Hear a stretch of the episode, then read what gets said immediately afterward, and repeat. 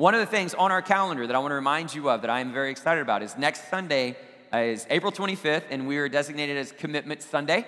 And we hope you circled that on your calendar and you have an opportunity in, uh, to come back and to be here with us. Uh, we want to celebrate uh, what God is doing in your life and in the life of the church. If, if you were to think about the goal of Commitment Sunday, because this is new, we, we haven't done this before, the, the goal in my mind is just to create a little heightened intentionality for us to celebrate the commitments in our life and in the life of the church. Right? That, that's really all we're trying to do. And so Uh, we think that intentionality is important. We talked about when God's power is unleashed, it prompts us towards action.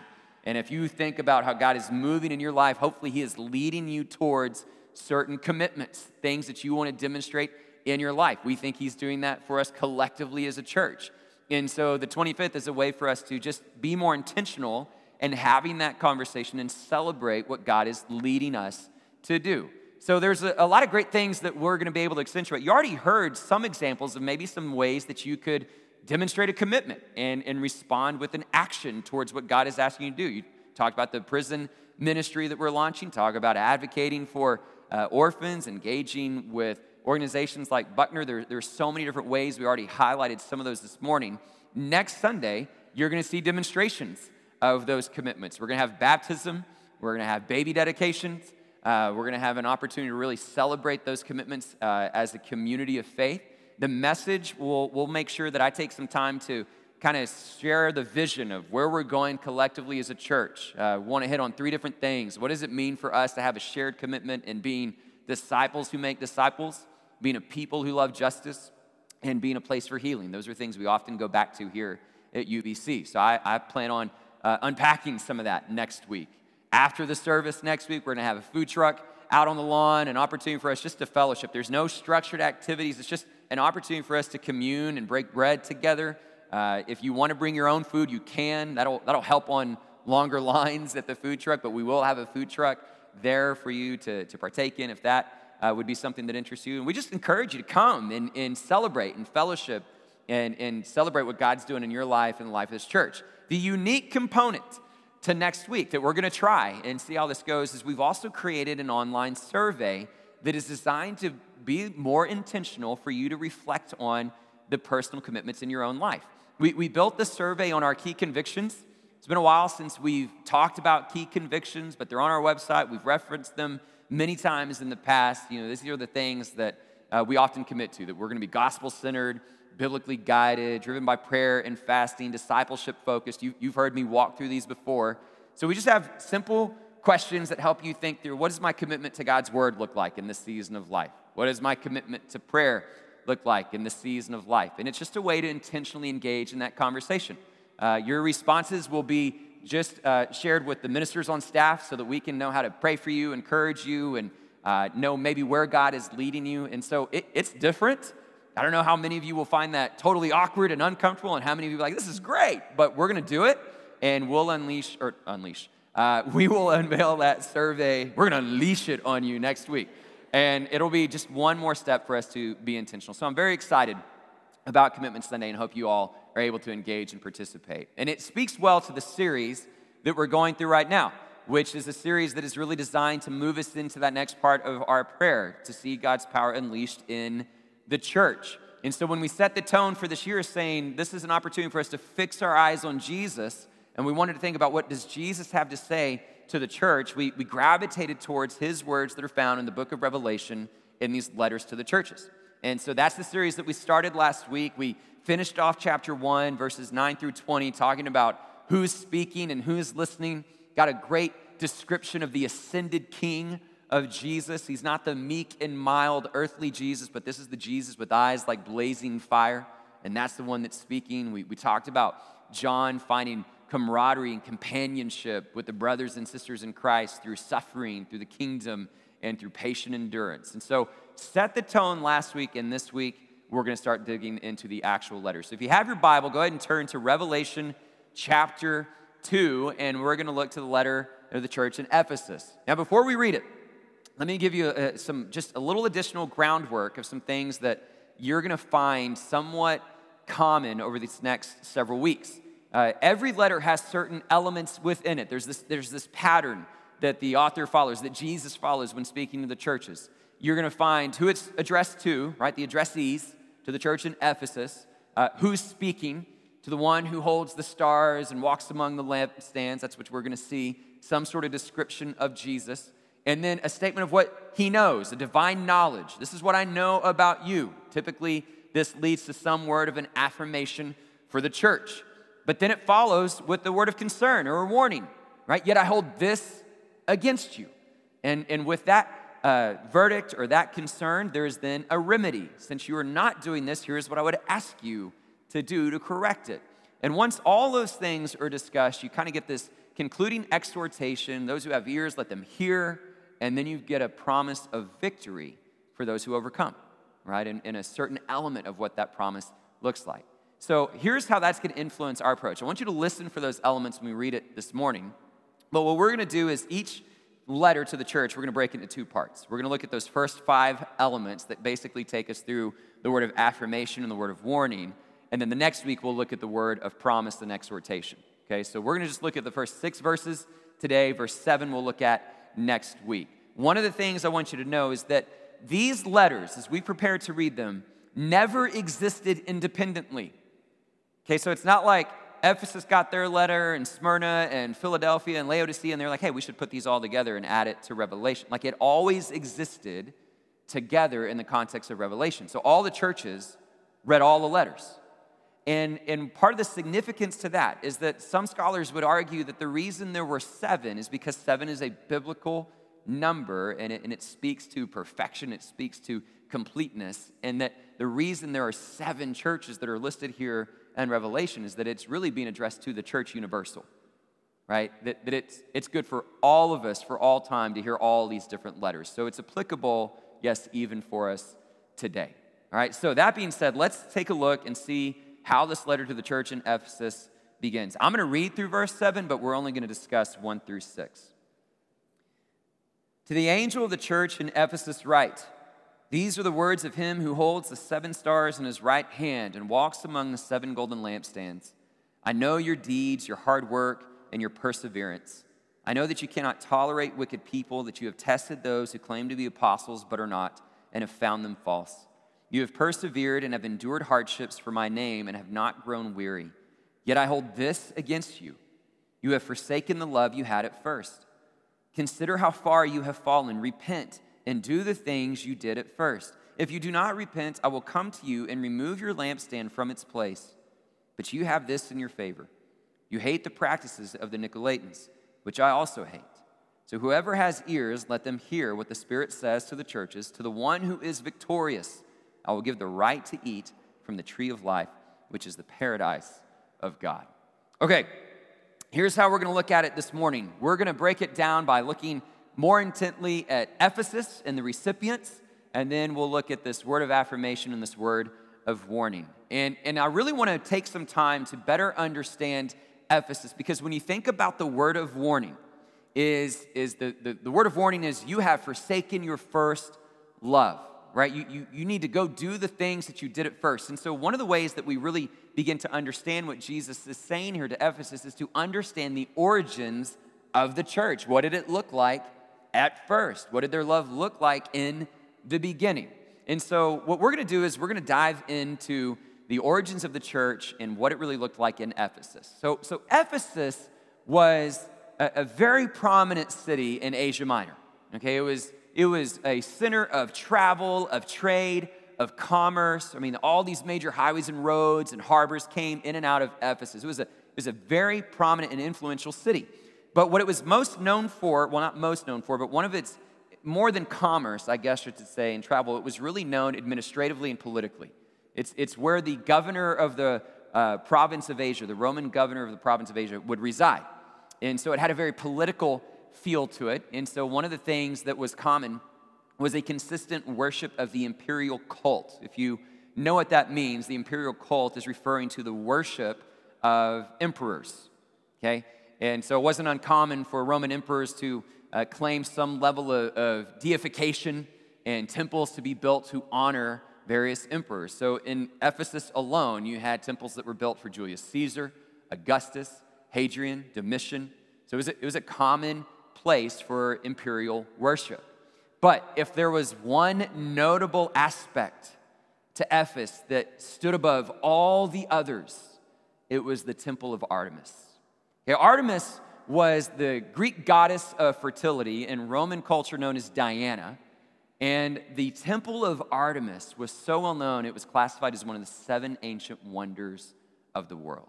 Uh, here's what it looks like today. We got a picture of it today. So these are some of the ruins in Ephesus, which if you've ever been there and you walk amongst the ruins, they're pretty breathtaking. Uh, but clearly, there's a lot that's missing. But there's enough that's there that has allowed historians and archaeologists to go back and kind of reimagine and re-envision what the Temple of Artemis looked like originally. And, and so there are renderings, there are pictures of what people kind of assume it looked like. I, I picked one to share with us this morning. Here's what they think it kind of looked like in the past. It's pretty impressive, right? That, that's what was considered one of the seven ancient wonders of the world. They were known for this Temple of Artemis. So imagine thousands of priests and priestesses working and being a part of this temple culture. Now, the priestesses were often given to the cultic practice of prostitution. Okay, so it was highly immoral. There was so much money that was exchanged uh, in the hands through idolatry worship and all these different things through the temple. It was also a, a center for banking, commercialization, because so much money flowed through there. There were criminals that would often find the Temple of Artemis to be a safe haven, and so um, immorality was rampant. It, it was a center, because of their worship of Artemis in this temple, it was a center of sex and money and injustice.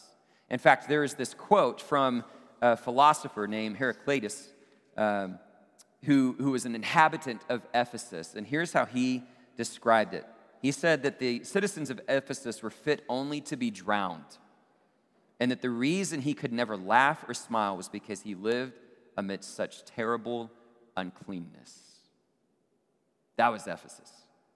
Okay, so if that's the culture of Ephesus, no wonder that when the gospel takes root there, it's going to come into conflict with that culture of uncleanness, and specifically the Temple of Artemis. Okay, so here's here's what we know. Here's how we know it begins. If you want to follow along, you don't have to. I'm going to paraphrase this, but I'm, I'm referring to Acts eighteen through twenty, more or less here, okay? Uh, in, in Acts chapter eighteen, we see that Paul is getting ready to leave Corinth, and he takes Priscilla and Aquila with him on his journey. As, as he begins this next journey, they stop in Ephesus. He goes in, he preaches in a synagogue, and they're like, hey, please stay. This is incredible stuff. He goes, I'd love to, but I can't. And so he leaves, but he leaves behind Priscilla and Aquila. So Priscilla and Aquila stay in Ephesus, and then shortly thereafter, we see in the book of Acts that a man named Apollos emerges on the scene in Ephesus. Apollos is described as one who had a thorough knowledge of the scriptures, and he spoke with great fervency, right? So he was he was well respected, and he's speaking about Jesus. Priscilla and Aquila apparently hear one of his teachings, his messages. They invite him into their home, and they teach him in the way more adequately, right? So they, they refined his giftings. So now we know that Apollos eventually moves on, and he leaves Ephesus, but I think it's reasonable to assume that the early founders of the church in Ephesus are Priscilla and Aquila, and to a certain extent, Paul and Apollos. Okay, so after Apollos is gone, Paul comes back, and when he arrives, he goes back to the synagogue, and the scriptures tell us he preaches in the synagogue persuasively about the kingdom of God for three months, and some begin to believe, but many refuse to believe. They become obstinate, and they malign the way, is the way it's described. That means to revile, to become hostile, to, to speak against the way, right? So they meet immediate opposition. And so Paul withdraws from the synagogue, but he stays there for two years teaching the disciples. And, and now here's what happens. Once Paul's there, the power of God is unleashed. Man, there's, there's these awesome stories, some of my favorite stories in the Bible, where like people are being healed by Paul's handkerchief and his apron. It's still just like a mind-blowing picture uh, for me. And, and others are so amazed by this power that they start to invoke the name of Jesus, Paul's God. And there's a story of this, this these individuals going out and saying they're trying to cast out demons in the name of Jesus Christ, Paul's God, come out. And the demon speaks and says, I know Jesus, I've heard of Paul, who are you? And beats the people mercilessly. It's a great story. And then, and then, verse seventeen, this is what I want to highlight. Chapter nineteen, verse seventeen. All that happens. When this became known to the Jews and Greeks living in Ephesus, they were all seized with fear, and the name of the Lord Jesus was held in high honor. Many of those who believed now came and openly confessed what they had done. A number who had practiced sorcery brought their scrolls together and burned them publicly. And when they calculated the value of the scrolls, the total came to fifty thousand drachmas. And in this way, the word of the Lord spread widely and grew in power. Okay, I read that to you because that to me is a tangible description of the first love of the church of Ephesus, right? God's power is being unleashed. And so what's happening, man? They, they hold the name of Jesus in high honor. That's one of the ways that it's described. They publicly confess their wrongdoings, right? They, they confess his lordship. And then there's tangible repentance. What was the example of repentance here? Those who even practiced sorcery came forward and they burned these scrolls publicly, right? So this wasn't in secret. This wasn't out of fear. This was a public declaration. And as a result, uh, as a result, the word of the Lord began to spread in power. Now, I want you to really grasp the demonstration of loyalty and commitment to Jesus that we just read. Okay, so they gather these scrolls that are about fifty thousand drachmas. If you have a footnote in your Bible, like I do, a drachma is defined as having, it's a silver coin that is the equivalent of about one day's worth of wages. Okay, so, so let me just do some math for you. fifty thousand drachmas is enough for one hundred thirty-six years worth of wages. That's what they just set fire to. Let me pull that into a contemporary illustration for you and me. If you were to think of an annual salary, like an average annual salary in America, I just Googled it, it's around thirty-one thousand dollars. If you took that average salary for one hundred thirty-six years, that's four point two million dollars. That's what they just set fire to. So you talk about commitment. You talk about loyalty. You, you talk about a display of, of the importance of Jesus. That repentance publicly put, set fire to something that was of the equivalent value in our day of four point two million dollars. You think anybody would notice that? Yeah. In fact, as the story continues, Demetrius sees this. Demetrius is a silversmith. He's somebody that actually makes idols. And he sees what's happening. He says, hey, this guy, Paul, he's, he's causing an uproar, not just in our city, pretty much all of Asia. And, and what he's saying is that these statues made by human hands aren't really God's. Guys, this is bad for business. That's basically what he says.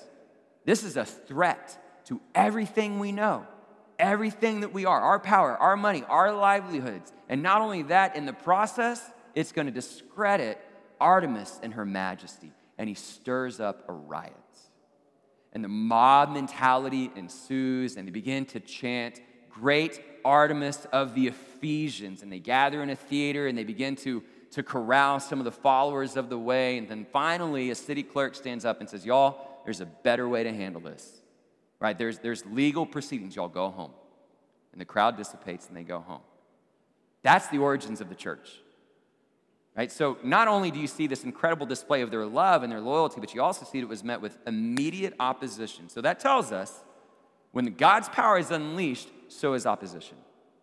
When the gospel confronts false idols, more often than not, the loyalists of those false idol, idols are going to retaliate. And so that was the context that the Ephesian church was born.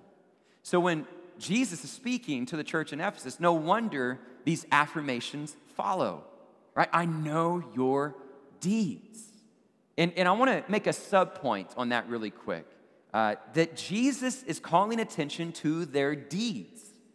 Right? A lot of times when we think about faith in following Jesus, we make it highly personal and that it's really just what I believe in my heart. And while there's a lot of truth to that, there are so many reminders that faith has to translate to action. Jesus is calling attention to what they've actually done, to their deeds. And there are very specific deeds that he's highlighting. The first is your hard work. Okay, I love this word. Uh, hard work means toil, labor, to become wearisome, to exhaust oneself, to wear yourself out. Every time this word is mentioned in the scriptures, I love it because it creates this picture in my mind that we are to wear ourselves out for the gospel. We are to exhaust ourselves for Jesus. Are you? Are we? It's a great word because in our culture and in our time period, man, it's real easy to have our response to Jesus be a response based out of convenience and comfort, right? We schedule our faith and we evaluate how it can be received based upon our conveniences. Are we truly exhausting ourselves for Jesus? Jesus says, I see your hard work. I see that you're exhausting yourself for me. I see your perseverance. Perseverance is another great definition here that I want to share with you. I love the way that it was described uh, in one of my studies. It says, perseverance is a prominent virtue in the sense of courageous endurance. It's distinct from patience because it has active resistance. I like that. Hold on to that. Active resistance. For example, the bearing of pain by the wounded. Gotta change pages here. Bearing of pain by the wounded, heroism in the face of bodily chastisement, the firm refusal of bribes. Here's what I really love. True perseverance is not motivated outwardly by public opinion or hope of reward, but inwardly by love of honor. All right, so, so think back to what we read about or paraphrased in Acts. When this mob mentality ensues and they begin chanting, Artemis the Great, the great Artemis of the Ephesians, that's the court of public opinion, and the church persevered. They were not motivated by the benefits of coinciding with the court of public opinion. They were motivated by an inward love of honor. They were motivated by a commitment to Jesus. So they persevered in the face of that opposition and that hostility, right? Perseverance. They tested, right? This is a this is a great one. And I what I like to do here is try to bring in verse six a little bit, that reference to uh, they hating they're hating the practice of the Nicolaitans, uh, which Jesus hated as well. Uh, because we don't really know who the Nicolaitans are or what their practices were. There's a lot of different theories out there. It could be Gnostic teaching, uh, quick review, Gnosticism, uh, challenged the idea that Jesus was fully human and fully divine, right? If he was fully God, then he wasn't fully human. If he was actually man, then he wasn't fully God. That was the basic teaching of Gnosticism. It has a lot of troubling implications after that. It's one of the earliest threats to Christianity. So they think maybe they were Gnostic teachers. Um, some of them believe they infused a level of idol worship and prostitution into their practices, that they still worshiped emperors. Uh, there's, there's a lot of different theories. No one really knows. But, but the point is, and the reason I bring it in here to this idea of testing, is that what Jesus is pointing about about the Ephesian church is you're not tolerating wicked people. You, you hate the practice of the Nicolaitans. And when people come in claiming to be uh, apostles, you test them and you find them to be false. They were very discerning. And they were very discerning in being able to understand the difference between what was true and what was false, and what was good and what was bad. They were very vigilant in that regard. Part of that's because in Acts twenty, when, when Paul leaves, he calls together the overseers, and again, paraphrasing, he says, hey, watch out. Wolves will come in among you and try to lead you astray. Right? So be on guard. So the church took those instructions seriously, and they were very discerning. What does that look like for us in today's world? Right? Because there's no doubt that, that there are so many things that can emerge within the walls of a church, beyond the walls of a church, that are designed to lead us astray. That we have to be on constant guard to discern between what is true, what is false, what is good, what is evil. And in today's culture, that becomes increasingly difficult. Does it not? And so what does that look like for you and me? I, I would offer at least three basic elements that we have to adhere to. The, the first is the Word of God, the authority of the Word of God, led and revealed by the Holy Spirit and understood in the context of community. That, that's what I would say. Right? We need to have at least those three things. Because a lot of times, without them, it's very easy for us to fall susceptible to different lies and terrible practices.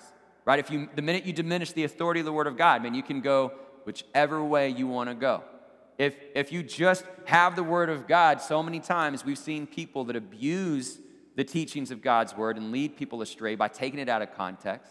So you have to have the Holy Spirit to really guide you, and those things have to be understood in the context of community. We have to be vigilant about this. And, and that's because of a human tendency that we all carry. Um, one of my one of my wife's and mine's favorite things to do is once we get the kids down, we just sit down on the couch and we decompress after a busy day and we watch Netflix or something. And so the shows we choose are very random and very eclectic. Uh, but every once in a while we get on these documentary kicks, and Jennifer loves documentaries about cults. There it is, right? I don't I don't know how you feel about that, but it's true. She loves documentaries about cults. And so um, we'll watch these documentaries. Uh, I think we've seen all of them. And without fail, every time we watch one, I will find myself saying, how did they believe that? Like, I, I, I'm literally, my mind is blown at times at what people will believe. And granted, that is an extreme example, but it reveals this human tendency that sometimes we just want to be told. We don't want to think for ourselves. It's easier, right? Let's listen to whoever's more charismatic, more passionate, whatever, and I'll just, I'll just get in line with what is being told. We cannot be those sorts of people. We cannot be that kind of church. So what's happened in our culture is that when this question of what is true, what is good, what is right, what is wrong comes up, we just shout at each other. And, and we shout, and we argue, and then we cancel. Right? So if you don't agree, then I'm gonna, I'm gonna cancel your viewpoint probably by some label or some attack. That's what we find around us. The church can't be that.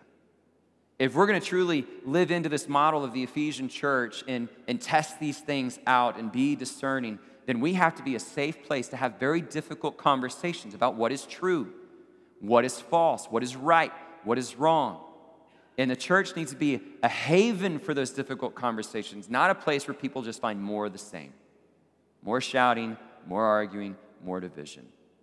But if we come together in a spirit of humility, seeking the authority of the Word of God, illuminated by the Holy Spirit, and understood in the context of community, then then we can live closer in alignment with what the Ephesians did. So these are the things that, that Jesus affirms. There's one more that I'm going to save for the end, but, but here's the concern. Here's the concern that he offers them. Here's what I have against you. You have forsaken your first love. It's a really interesting word of warning. What does he mean by that? So obviously he's not implying that they don't love Jesus anymore. You don't endure and work hard and test if you don't have some love of Jesus. So what is this really referring to? Well, the word forsaken means to forget, to leave, to let go. And first love could also be, yes, first can often, often be a reference to some sort of chronological understanding, but it's also a term for rank and importance, right? It would be considered the most important. So the way I read this word of warning is essentially what Jesus is saying is that you have forgotten what is most important. You love me, but you've forgotten what is most important. It's, it's to me the threat of drift. Okay, and here's what drift in my, my understanding is, how I would classify it for you today. It's very, very few of us, I think, that are here today would say, well, Jesus isn't important to me, right? We would all recognize that Jesus carries importance. Where drift begins to take root is not saying that Jesus is unimportant. It's just that he's no longer the most important. Is he for you? Is he truly the most important thing in your life?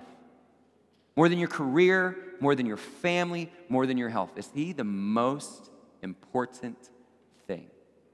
See, when, when he begins to diminish in importance, you are then susceptible to drift, to have diminished loyalty, to have diminished affection, diminished love for him.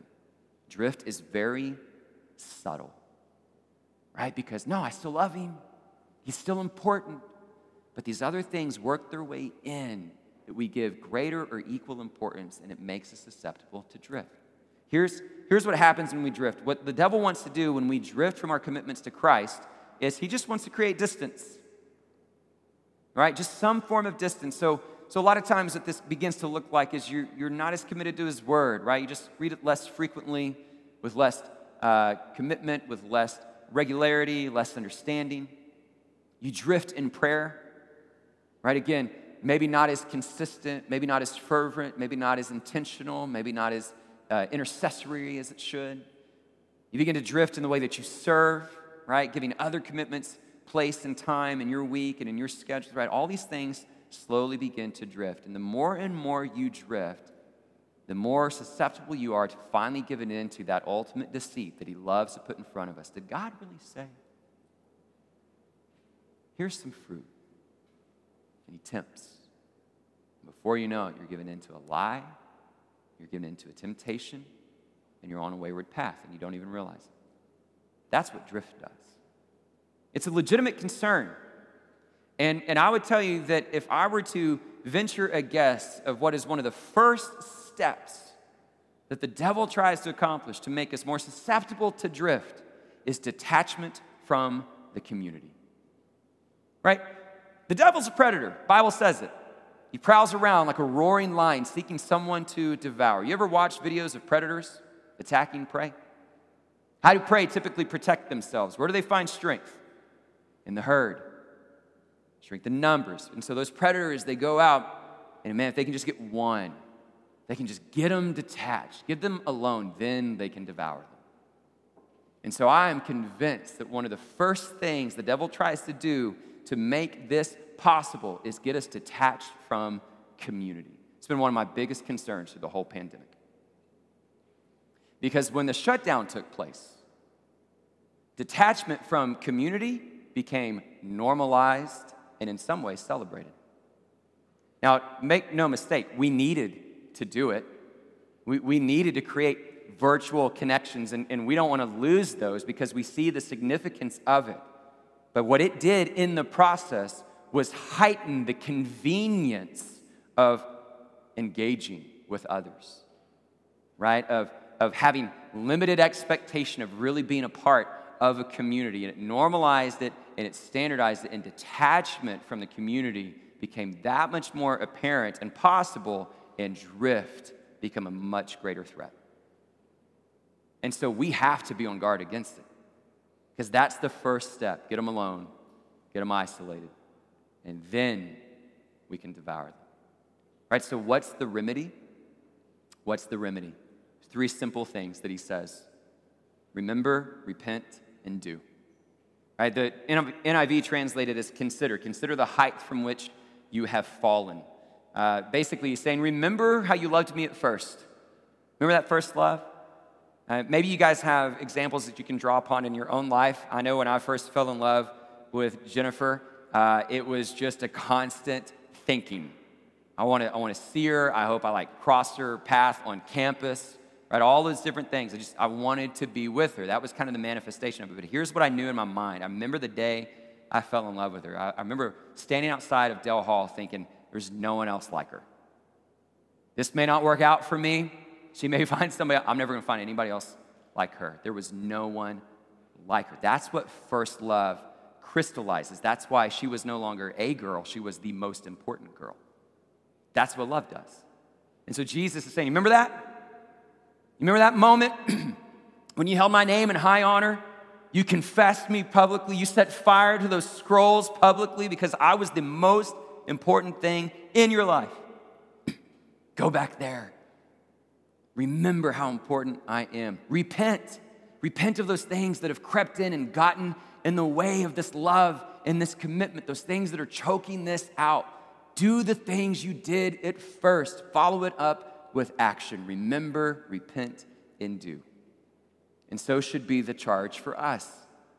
When we find ourselves susceptible to that drift, forsaking the first love, go back to that moment. Go back to that, that true understanding of who Jesus is when you fell in love with him at first. Repent of the things in your life that are choking those things out, and do what you did at first.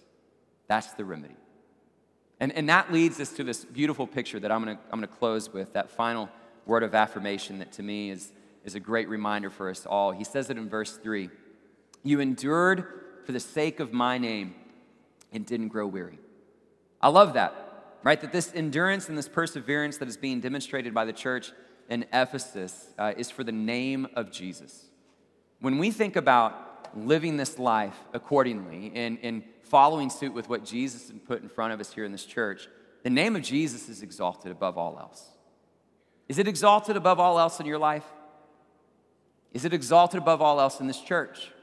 When people look in on you, When they look in on us, do they see your name exalted, your career, your family, your children, or do they see Jesus? What is exalted above all else about your life and about this church? Everything we endure, we do for his name, and we don't grow weary. This is a really uh, cool and meaningful wordplay that Jesus is using here. And the best way I can explain it, it's the same word that he used for hard work. So the best way I can explain it is essentially what Jesus just said is, hey, I see that you are exhausting yourself without getting exhausted. You're wearing yourself out without growing weary. That's resolve. That's commitment. That's that image of that person that just gets up and at the break of dawn and practices and works out and wears himself out and loves every minute of it and does it day after day after day. So should our commitment to Christ be in a similar fashion.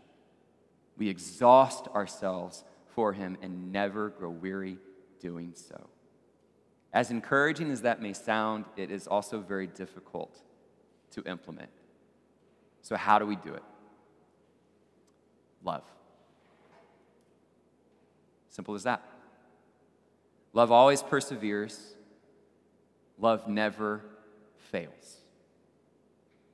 If we remember our love for him, we will exhaust ourselves for him without growing weary. Fix your eyes on Jesus, the author and perfecter of faith. Run the race marked out for you. Consider him so that you won't grow weary and lose heart.